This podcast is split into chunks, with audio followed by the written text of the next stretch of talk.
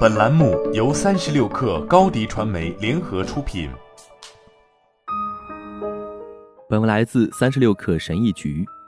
看看所有关于创作者经济的那些讨论，我们总觉得缺了点更宏大的历史背景。不管是哪一个时代，技术总似乎偏爱某些创意能力，奖赏大量金钱，而其他一些创意能力则被冷落。能赚到的钱很少或为零。一个悖论在于，大多数的创意人士都愿意免费创作。我们之所以不管钱多钱少也去创作，是因为创造性工作是一种令人心醉神迷的体验，做起来会发自内心的感觉良好，会让我们得到爱与钦佩，让我们感觉自己在活着。但是，如果你想靠自己的创意劳动去赚点钱的话，那值得去了解一点创意技术的时间窗口，以及金钱之间的基本关系。如果你不去了解的话，注定会感到困惑与沮丧，因为你的创意技能没有像其他人的技能一样给自己带来可观收入、认可与地位。有一点儿你必须内化，那就是创意经济学遵循非常陡峭的幂次定律，一直都这样，而且永远如此，跟技术或地理位置没有关系。表现最顶级的拿到的可以是排名第五十名的一百倍。二零一零年代有一种创意技能，可以带来出乎意料的金钱和地位。这种技能就是写作，因为互联网让我们可以免费的将文字直接传递给数十亿人，于是写作再次成为一种独特的能带来回报的才能，尤其是在推特上面写作。那些最杰出的创始人与风险投资人里面，有些就是写推特的好手。此外，在推特推出仅八年之后，美国人就让有史以来推特玩得最溜的人之一当上了总统。现在来到了二零二零年代，随着 Web 三的发展和数字所有权新时代的开始，那些能够围绕着自己建立社区、拥有这项创意技能的创作者将获得丰厚回报。他们是最能够编造背景与创作故事的人。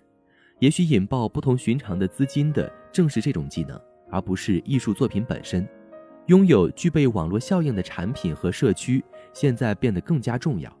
创始人需要把自己的创业公司看成一个网络，把自己的目标看作是将节点绑定到自己的网络上。员工、投资者、客户以及合作伙伴，这些都是节点，这给人感觉很像社区建设。网络绑定理论则把数学引进来。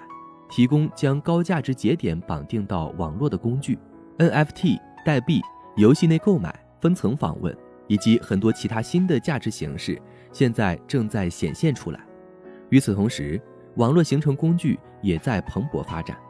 关于什么样的创意技能能带来巨额钱财方面，正在发生一场巨大而迅速的转变，因为这些创意仅仅在二十四个月之前还是免费完成的。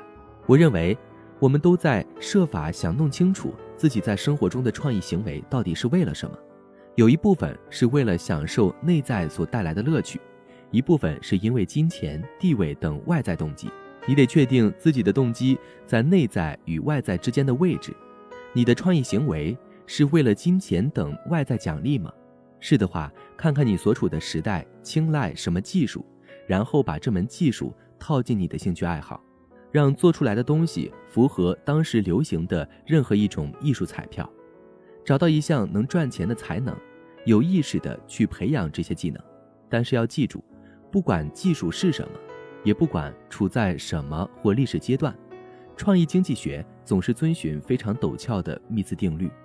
随着数字所有权的爆发式增长，我们会看到很多不同的人会找到自己的创意行为。那些拥有跟当今技术相匹配的技能的人，他们受到的青睐，将是掌握其他技能的人难以匹敌的。他们当中的很多人将会用前所未有的方式获得地位和财富，因为地理和时间已经无法将我们阻隔。创始人和艺术家应该了解今天的技术方向走向哪里。如果有可能的话，就不要玩昨天的游戏，让求知欲引导你。引导你走向自己的快乐以及分形的新边缘，不要回头看，要着眼于当下和未来去调整自己的技能，而不是什么都不做，指望过去还会延续。好了，本期节目就是这样，下期节目我们不见不散。品牌蓝 V 想涨粉就找高迪传媒，微信搜索高迪传媒，开启链接吧。